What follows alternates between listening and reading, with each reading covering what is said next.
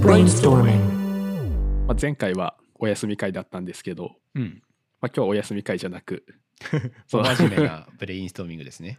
そうですねそう今日アントフィナンシャルの話をしようかなって思ってて、うんそうアントフィナンシャルもえちゃん知ってる？よねうん。うん。アリババ、ああえーっと あ、アントグループのあそうそうそうだよねアントアリババのやつだよね。うんうんそうアリババ傘下のフィンテックの会社あアリババ傘下のフィンテックの会社。うんうん。うんうんそうねでそうちょうど先月上場が承認されて、うん、そう今月上場予定って言われてるんだけどあ上場まだしてなかったの？そうそうそうなんだよ、いえー、よく聞くけどね。やそうだよね。そう。けどもその先月のタイミングとかでもう時価総額15兆円とか超えてて。いやそうなんよね。いやもういやこれで未上場やったらすごいなぐらいの 本当だよね いやそう。金融機関なのに。いやそうだよね。でなんか上場のタイミングだともう20兆円とか超えるんじゃないかみたいな感じで言われてるみたい、すごいね。いやそうなんだよね。アリペイと、なんか、うん。なんなんだっけ、ジジンジンマ信用だっけ？なんかゴマ信用って書いて、あそうね信用中国語で。うんうんそうそうそうまさにそう多分一番有名なんてその2つとかかなって思うんだけど、うん。そう結構実は割と何でもできてうん。そのカードの支払いとかもできるしうんうん。でそのいわゆる税金の支払いとかそういうこともできたりするし、多分この辺って日本だとなかなかまだできなかったりすると思うんだけどそうだね。まあ、LINEPay が目指そうとしてるよね。いやそうね今ちょうどやってそうな感じだよね、とか、まあ、水道費とか光熱費も払えるしとか、うんうんで、まあ、そういうこのあらゆるデータを本当に持っててうん。で、まあ、だからこそその余震とかにも使えたりとかして、うんでどんどんそれによってまたさらにいろいろ使えてみたいなうん。感じでどんどんでかくなっていったみたいなうん。会社なんだよね。うん。そうそうでなんか一番なんか最近聞いて面白かったのがそうちょうどコロナのタイミングで一個そのコロナ用の機能みたいなのが追加されてえー、何？そうでそれがそのその人がどんだけ、まあ、リスクあるかどうかみたいなのが分かるアプリなんだけどうん。なんか電車に乗ろうとすると、うんそのそれぞれの駅にその QR コードが置いてあるのね。うん。でそれをそのアリペイのアプリでその電車乗ろうと思ってる人はと撮影しなきゃいけなくて、うんで撮影したらそのアプリの色が変わるんでその中の画面のん。緑とか黄色とか赤とか、うんでそれでそのその人のコロナの感染リスクみたいなのが分かるみたいな感じ？要するにそのアリペイが全てその人の行動履歴とかをトラッキングしてて、この人例えばつ最近結構リスク高いところに行ったなみたいな感じだったら、まあ、色が赤になったりとかなるほど。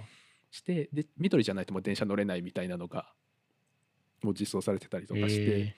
もう本当いわゆる社会的なインフラになってるなみたいな。ー、、そうだね。うん、もうそのアリペイ持ってて当たり前みたいなもう持ってないうん。とそもそも依然の問題みたいな感じうんうん。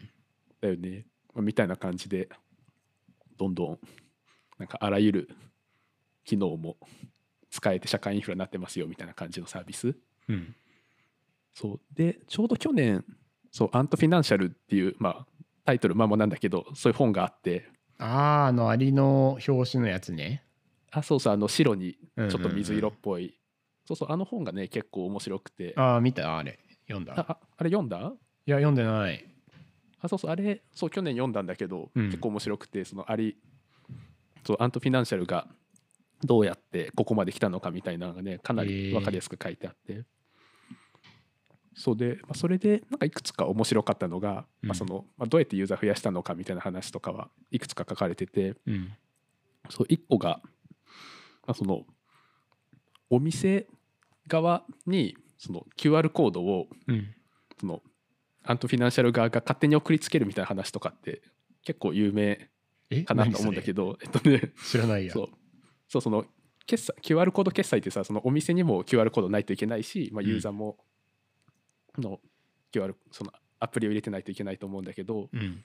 でそのユーザーはそのキャッシュバックとかで結構増やしていったんだけどうん。その最初その QR コードの決済に対応してるお店が少ないみたいな感じでうん。そう勝手にもうそのアリババがもうあらゆる個人商店とかにも勝手にあなたのお店はこの QR コードねみたいな感じで 送りつけるみたいなことをやって。どう、どう、じゃあメメールでってこと？いや多分もう郵送で QR コードそうだと思ヤクザじゃん。いやそうだよ。で送りつけてうん。でかつその QR コード使ったら、まあ、ある程度キャッシュバックしますよみたいな感じにえ。ー最初したんよね。うんうん。そうだったらそのお店側もじゃあむしろそのアリペイで払ってほしいわってなる？うん。じゃあそのキャッシュバック作るんだったら、じゃあそのじゃああじゃあその QR コードを置いとくから、じゃあできるだけアリペイで払ってくださいみたいな感じで、まあ、ユーザーも増えていってで、うん。お店も QR コードを置く店が増えていってみたいな感じでどんどん芋づる式に増えていったみたいなのが結構面白かった話の、うん、一つ。勝手に送りつけるの新しいな。いやそうだよねいや新しいのか？逆に古いのか分かんないけど。そうだけどやっぱりそのやっぱお店の方の対応みたいなのが多分ドコモ日本も苦労してるとは思うんだけど、まあ、ペイペイとかもまあそうかなって思うんだけど、うん。まあ、そこをね一気に なんかそうだね。そういうやり方なん強引に、だねうんうん、切り開いていってみたい中な感じ。国だから許されてる感あるかもしれないけど。まあでもそうだよね。ペイペイとかもさなんか本当になんかこんなおじいちゃんの店でもうん。ペイペイ対応してるんかいみたいなところうん。うん結構あるからうんうんうん。東京だとね。だからなんかこういうこういうところどどういう感じで営業に行ってんのかなって思ったんだけどうんうん。もしかしたらその一軒一軒回ってる可能性もあるしなんか商店街、商店街をまとめてる商なんか会みたいなのが多分あんじゃん。そのうんうん。大田区商大田区なんとか町の商店街会のあるねやつみたいな、うんそそういうところに売り込んでなんかあのこここの商店街はみんなこれ使うように言ってくださいよキャッシュバックするんでみたいな感じのをペイペイはやってるのかもしれないな。あそうね、まあ、そう効率よく増やしていってる可能性は確かにね、うん今日確かペイペイってさなんか数年前になんかもう1年で数千人とか営業の人雇ってみたいな話とか。あはいはい。なんかソフトバンク方式ですね。あそうだよね。だからもう、うん。とりあえずもう人もめちゃくちゃいてみたいな、そうもう力ずくで切り開いていったみたいな感じはあるかもしれないね。いやあるっしょ。うん。陽キャの戦い方ですよ。いやそうだよね。いやけど一気に数千人とか増えたらなんか会社としてなんだろう組織ちゃんと保てるのかなみたいなところのねむしろ興味はある。るけどねなんか、本当だよね。うんそこをどういう契約にしてんのか気になるな。いやそうだよねそうあとそうねもう一個面白かった話がうん。そう結構その俺らフォリオにもともといたから結構その証券会社うん。でそう証券会社で結構、まあ、富裕層に向けたサービスを提供してる会社が多いじゃない？うん。そうで、まあ、そのある程度お金持ってる人じゃないとなかなかやっぱり証券会社側も利益上が上げれないしうんみたいな感じで,、でそうこれまでってそんなにそう中国とかでもまさに若い人ってそんなにその相手にされてなかったんだけど、うん。まあ、それこそその中国って農村部と都市部の格差みたいなのがすごい大きくて基本その都市部の人に金融サービス提供するみたいな感じだったんだけど、うん。そうそのアリペイが初めてその辺の農村部あたりとかにうん。そういう金融サービスをちゃんと提供するみたいなことをまあ頑張ってやってうん。そうでそのさっきの話にちょっと戻るけどアリペイでそのアプリの中であらゆることができるからそれこそそのその人の信頼スコアみたいなのが、まあ、結構出せるようになったのね精度高くはいはい。そうなので、まあ、ちゃんと農村部の人とかの、まあ、ちょっと貸し倒れになりそうなリスクが高いような人でも、まあ、ちゃんとそういう信用とかを割り出して、まあ、融資をしてあげたりとか。まあ、そういうふうに、まあ、そう裾野を広げていってみたいな。ことをして、まあ、今結構その農村部にいるような人とかでも安心してまあ金融サービス使えてるようになってるのは、まあ、そのアリペイのおかげみたいななるほど。感じだったりとかしてね。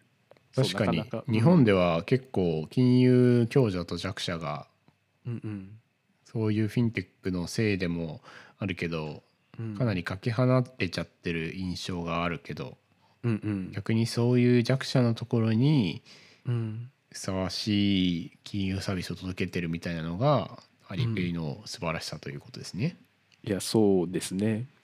そうでね。その日本のいわゆる古き良き証券会社とかってその1%のお客さんでその会社の99%のうんうん。収益上げるみたいな多分そういう構造だと思うから。そうだね。だからフォリオの時もかなりサービスのビジネス考える時にめちゃめちゃけんけんがくがくしたのがううん。結局ビジネスを成立させるためには大きなお客す多くのお客さんよりもたくさんのえーっとお金を持ってる人にアプローチした方が儲かりやすい我々とし我々が。うん。だから普通に考えてあの高級風のお客さんをターゲットにしましょうみたいな話になるんだけどうん。でもそれだったらなんかリテラシーが低い人とか、まあ、一般的な若者とかに金融サービスを届けられないからサービスのコンセプトとしてどうなんだみたいなこととかをす常にそれは葛藤してたよね。いやそうだよねそのビジネス的な話と、まあ、そういううん自分たちの届けたいユーザーみたいなとこってやっぱどうしてもトレードオフみたいなうんうん感じだったよね。そうだね。うんそこをアリペイとかはうん。どういう順番でいったのかな、金持ちからこうターゲティングしていったのか。最初からもううん。なんか幅広くいろんな人にファイナンス提供しようみたいな感じになってたのか。だけどアリペイ多分その辺に力入れたの多分ある程度大きくなってからなのかな。普通に。アリババが成功して金融サービス行こうみたいな感じだったから、まあ、今の LINE みたいな感じであまあそうね。お金は全うん。然あったからそのマネーパワーで行くみたいな感じうん、そうもう最初はまあけどそうじゃないとねかなり体力もお金も使うようまあなそうだよね。と、ころではあるしね。まあ、結局フィンテックのスタートアップがどんなに頑張ったところでそういうふうに フィンテックのスタートアップっていうよりかは何かで成功したメガベンチャーが参入した方がねヤフーも LINE もそうだけどうんうん、そういうメガベンチャーが結局は取っていくっていう縮図が中国でもあったし日本でもあったんだな、いやそうね。うん。やっぱスタートアップには頂きが高すぎるねちょっと。そうだね。うん。だからすごくなんかそうそういうメガベンチャーが行けないところにフィンテックスタートアップがい行くべきっていう話でもあるよね。いやまあまあそうね。確かに、まあ、結局その体力勝負になったら負けちゃうから、うん。まあ、そうじゃなくてってね。そうだね。いうところまあ、逆に分かりやすいですよ。そういうところを見つけて攻めればいいんだから、いやそうだよね。いやみたいな感じのアはいウトフィナンシャルの話ですけど、まあけど今さその TikTok とかもまあアメリカにかなりうん。のなんか厳しい感じうんうん。になってるけど、うん。そうまあアントフィナンシャルも上場しておそらくそのグローバルの進出見据えてると思うんだけど、うん。おそらくまあアメリカはきついかなみたいなそうだね。感じがするよね。うん。まあ行けてアジアいやそう全域みたいなね。うん、なんかアジアとか結構増えてるらしいで、うん。でもそうだよねのユーザーとか、うん。まあって感じで今後の伸びに期待ですねっていうような感じで。はい。我々もに、日本も LINE じゃなくてアリペイを使うという未来が来てしまうのか、確かに日本進出するのかな。けどさなんかもうたまに最近決済のところにアリペイのマークついてたりはするよね。あるある。中国人に買ってもらうためにね、いやそうだよね。うん、あとなんかペイペイとこう連携してたよね。あそうだっけ？ペイペイと連携してるのか、そう。だからなんかもう乗っ取られるんじゃないかという。いや確かにもう本気出してきたらねもう。ね。いやって感じで。はい。今日はアントフィナンシャルの話でした。はい。ではチャンネル登録ぜひよろしくお願いします。お願いします。ではありがとうございました。ご視聴ありがとうございました。Brainstorming.